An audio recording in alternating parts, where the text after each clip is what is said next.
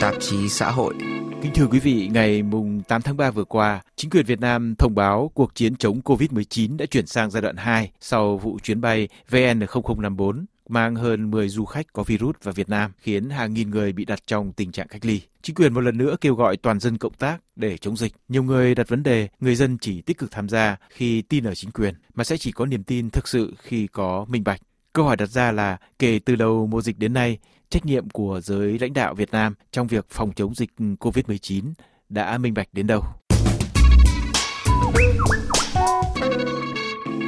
Nhìn chung, nhiều nhà quan sát ghi nhận là trong cuộc đối phó với dịch COVID-19 lần này, chính quyền Việt Nam đã có nhiều nỗ lực để minh bạch hơn thông tin với công chúng, trước hết về truyền thông chính thức và việc xây dựng niềm tin với người dân. Trả lời EFI tiếng Việt, nhà hoạt động xã hội, giáo sư ngôn ngữ học Hoàng Dũng cho biết. Trong cái việc đối phó về năng dịch virus Vũ Hán chưa có vaccine, trong lúc đó cái tốc độ lây lan của nó rất lớn. Và lập tức xảy ra một cái cuộc khủng hoảng mà gọi là infodemic tức là một cơn bão lũ về thông tin uh, tốt có xấu có. Thì trong điều kiện đó đó cái việc mà đưa ra thông tin đúng đắn và kịp thời tôi nhấn mạnh kịp thời làm định hướng cho cái dư luận xã hội và hơn nữa đằng sau tất cả cái đó là tạo dựng niềm tin của dân chúng đối với hành xử của chính quyền là một cái điều có tầm quan trọng tôi cho là cốt tử thì chính quyền nhận thức như thế nào chính quyền Việt Nam ấy, tôi thấy rằng là trong lời lẽ và trong hành động họ tương đối hiểu cái điều đó. Tôi nói ví dụ như là hiện nay đó, thì người ta sử dụng ngay một cái lợi thế của Việt Nam là có một cái số lượng à, người dân à, rất lớn 64 triệu người dùng internet. Vài ba ngày tôi nhận được một cái tin nhắn của bộ y tế nội dung tuyên truyền về cách thức phòng tránh cái bệnh ở virus Vũ Hán này như thế nào. Rõ ràng người ta đã làm việc khá tốt. Đấy là nhìn chung chứ còn thực ra đấy là đi vào cụ thể thì còn phải rút kinh nghiệm rất nhiều vẫn còn những cái sai sót, cần phải thay đổi nữa, cần phải cải tiến nữa Việc chính quyền đang có xu hướng nỗ lực hơn trong việc minh bạch với công chúng về dịch bệnh COVID-19 đang diễn ra cũng khiến cho công chúng có thể có cơ hội nhận ra được dễ dàng hơn nhiều khuyết tật của chính hệ thống trong các sai sót tiêu biểu của chính quyền về truyền thông hay nói đúng hơn, được thể hiện qua truyền thông. Giáo sư Hoàng Dũng đã đơn cử hai ví dụ. Trong vụ bệnh nhân số 17 tiếp xúc gần với 18 nhân viên y tế Bệnh viện Hồng Ngọc hồi đầu tháng 3 vừa qua, Chủ tịch Hà Nội đã không hề nhắc đến vai trò giám sát của Sở Y tế trước đó. Vụ việc thứ hai là Bộ trưởng Kế hoạch Đầu tư Nguyễn Trí Dũng tiếp xúc với bệnh nhân số 17 đã cách ly tại nhà chứ không phải đi trung tâm theo quy định chung, cũng đã không được chính quyền Hà Nội giải thích kịp thời và thỏa đáng, tạo ấn tượng là đương sự thuộc nhóm đặc quyền đặc lợi. Nhìn chung, giáo sư Hoàng Dũng ghi nhận việc chính quyền địa phương thiếu minh bạch hay chậm giải trình trách nhiệm đã là một yếu tố ảnh hưởng đáng kể đến niềm tin của người dân. Bên cạnh minh bạch về quá trình thực thi chính sách thì vấn đề xây dựng chính sách dường như ít được chú ý hơn nhiều. Trong một bộ phận công luận, Vấn đề này dường như là lĩnh vực riêng của giới chính trị, giới chuyên gia. Tuy nhiên, đây lại chính là lĩnh vực mà sai một ly đi một dặm. Minh bạch về việc hoạch định chính sách cũng chính là một phần quan trọng trong minh bạch về trách nhiệm của những người nắm quyền lãnh đạo cao nhất.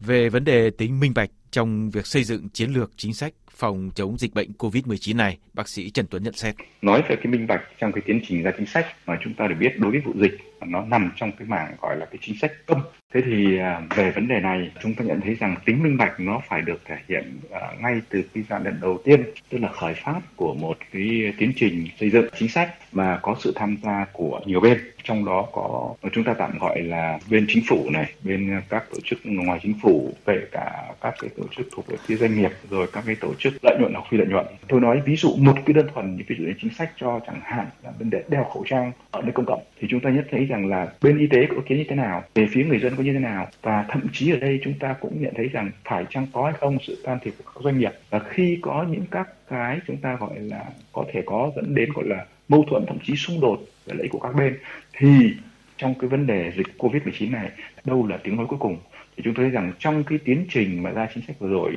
thì dường như tiếng nói của bên y tế có lúc ẩn, có lúc hiện, có lúc thể hiện rất rõ ràng, nhưng cũng có lúc là không được thể hiện ra và dường như có những các lợi ích khác đã được đặt lên trên. Làm sao cho cái tiến trình ra chính sách được minh bạch, phải được thể hiện rằng là người dân hiểu được là các bên đã tham gia vào ra chính sách. Và trong vấn đề phân tích, cân bằng nhóm lợi ích đó, thì cụ thể các cái nội dung đó đã được thể hiện như thế nào. Đồng thời, có hay không có được sự giám sát, đánh giá và phân tích, phản biện một cách độc lập của các bên khoa học mà không vụ lợi hoàn toàn không vụ lợi và thực sự là vì dân tham gia vào tiến trình đó thì cái tiến trình vừa rồi thì tôi thấy rằng là dường như vẫn chưa đạt được mong đợi. Trường hợp của chính sách toàn dân phải mang khẩu trang nơi công cộng là một trong các ví dụ tiêu biểu cho thấy một chính sách công nếu không được hoạch định một cách minh bạch và có cơ sở sẽ có thể để lại những hệ quả tai hại như thế nào. Ngày 30 tháng Giêng vừa qua, trong bối cảnh dịch bệnh virus corona đang trong giai đoạn khởi phát dữ dội và chính quyền Việt Nam đang tìm cách đưa ra một chính sách thích hợp,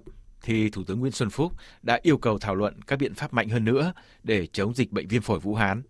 Ví dụ như toàn dân có thể phải đeo khẩu trang. Tuy nhiên, thảo luận chưa kịp diễn ra thì ngay ngày hôm sau, ông Thủ tướng đã ra chỉ thị số 06 chính thức yêu cầu người dân đeo khẩu trang tại nơi công cộng. Trong bối cảnh nỗi lo dịch COVID-19 phổ biến trong xã hội, cụm từ nơi công cộng với phạm vi quá rộng như vậy, át hẳn đã góp phần thổi bùng lên một phong trào sử dụng khẩu trang tràn lan, lãng phí quá mức cần thiết, góp phần làm trầm trọng thêm tình trạng khan hiếm khẩu trang tại Việt Nam. Ngày 5 tháng 2, Bộ Y tế đã phải ra khuyến cáo, khẳng định là chưa có bằng chứng cho thấy việc sử dụng khẩu trang đại trà như vậy là một phương tiện hiệu quả bảo vệ người không bị bệnh. Tính chất không minh bạch của việc ra quyết định nói trên có thể bắt nguồn sâu xa từ một lối điều hành độc đoán, nhắm mắt trước thực tế, làm chính sách theo kiểu ban phát, kéo dài từ lâu nay, hiện vẫn còn để lại nhiều ảnh hưởng trong bộ máy lãnh đạo Việt Nam. Bất chấp việc đất nước đã mở cửa, hội nhập sâu rộng, về nguyên do của kiểu sai lầm như trên của việc ra chính sách nói chung và chính sách phòng chống dịch cụ thể lần này của người lãnh đạo ở Việt Nam. Tiến sĩ Nguyễn Quang Nga, nguyên Viện trưởng Viện Nghiên cứu Phát triển Viện Nghiên cứu Chính sách Tư nhân độc lập đầu tiên ở Việt Nam, là người theo dõi sát các chính sách của chính phủ Việt Nam từ đầu mùa dịch đến nay. Trả lời EFI, tiến sĩ Nguyễn Quang Nga nhận xét. Nó là sơ xuất của một số chính trị gia thôi. Lẽ ra tất cả những cái chuyện như thế này là cái chuyện mà phải rất là lắng nghe ý kiến của các chuyên gia thì các chính trị gia tỏ ra rất là xuất sắc là kiên quyết thì có lỡ lời đưa ra những cái biện pháp mà tôi nghĩ rằng hoàn toàn là quá đáng. Ví dụ như ông thủ tướng kêu là như vậy là, là phải tất cả mọi người đều đeo khẩu trang chẳng hạn thì những chuyện như thế là những chuyện mà tôi nghĩ mình rất là con người và nó cũng dễ xảy ra. Giá mà lúc đấy ông bảo là như vậy là, là lúc đấy là lúc mà tôi chưa có đủ thông tin tôi ờ, thế là cái kia chẳng hạn, thì hay hơn rất nhiều. Hoặc là người ta gọi là tự hào một cách quá đáng tự đánh giá mình tự đề cao mình quá về tức là, là chúng ta rất là giỏi kia là rất là an toàn. Ờ, cái đấy nó có một mục đích để mà chấn an dư luận hoặc chấn an các cái giới đầu tư thì thì cũng được. Nhưng mà tôi nghĩ rằng làm một cái quá chớn như thế thì thực sự là phản tác dụng cũng có thể. Thì đấy là một cái kiểu truyền thông của nhà nước mà dân chúng ờ, thì đã có một cái bức kết hết tức là xúc tích từ, gọi là, nhiều nhiều chục năm rồi. Mất mùa là bởi tại thiên tai được mùa là bởi thiên tài đảng ta. Thì tôi nghĩ rằng cái kiểu tư duy thế chắc chắn nó cũng còn dây dứt lại. Trong những ngày gần đây, dịch Covid-19 đã có mặt tại khoảng 100 quốc gia. Chính quyền Việt Nam tuyên bố giai đoạn 2 chống dịch thành công hay thất bại hiện nay phụ thuộc nhiều vào sự tham gia chủ động của người dân. Việc chính quyền minh bạch trách nhiệm của người lãnh đạo sẽ tạo thêm niềm tin về phía dân chúng. Theo nhiều chuyên gia thì có rất nhiều việc cần làm để nâng cao tính minh bạch, truyền thông chính xác, kịp thời về dịch bệnh, về việc giám sát thực thi chính sách là điều rất quan trọng. Việc minh bạch quá trình ra chính sách là cốt yếu, là vấn đề gốc. Để việc minh bạch hóa mang lại hiệu quả, nhiều người khuyến cáo chính quyền cần mở rộng tiến trình xây dựng chính sách, phản biện chính sách cho các bên liên quan, các ý kiến khác biệt, những ý kiến trái ngược trong nội bộ hay ý kiến từ giới chuyên gia độc lập giới khoa học bất vụ lợi. Biện pháp khai báo sức khỏe toàn dân không bằng tính bắt buộc vừa được chính quyền đưa ra coi như là cơ sở cho việc hoạch định chính sách chống COVID-19 giai đoạn 2 hiện đang nhận được nhiều khen chê. Đây chính là một cơ hội để chính quyền thu hút sự đóng góp từ mọi phía, một trách nhiệm đối với nỗ lực minh bạch trách nhiệm của những người điều hành đất nước.